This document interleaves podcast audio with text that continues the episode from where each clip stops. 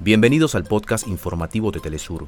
Acá te contamos los temas que son noticia el día de hoy. Comenzamos. Continúa el asedio israelí contra la población civil en la franja de Gaza. En las últimas 24 horas fueron asesinados 51 palestinos y con ello la cifra de víctimas supera las 1.400.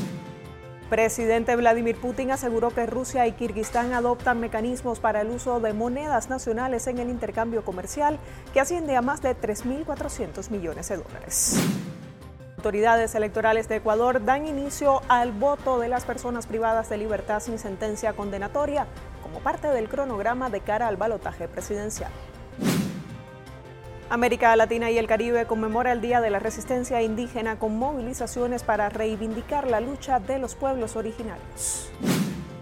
Ya fue revelada la sede para el acto de clausura de los próximos Juegos Panamericanos Santiago 2023.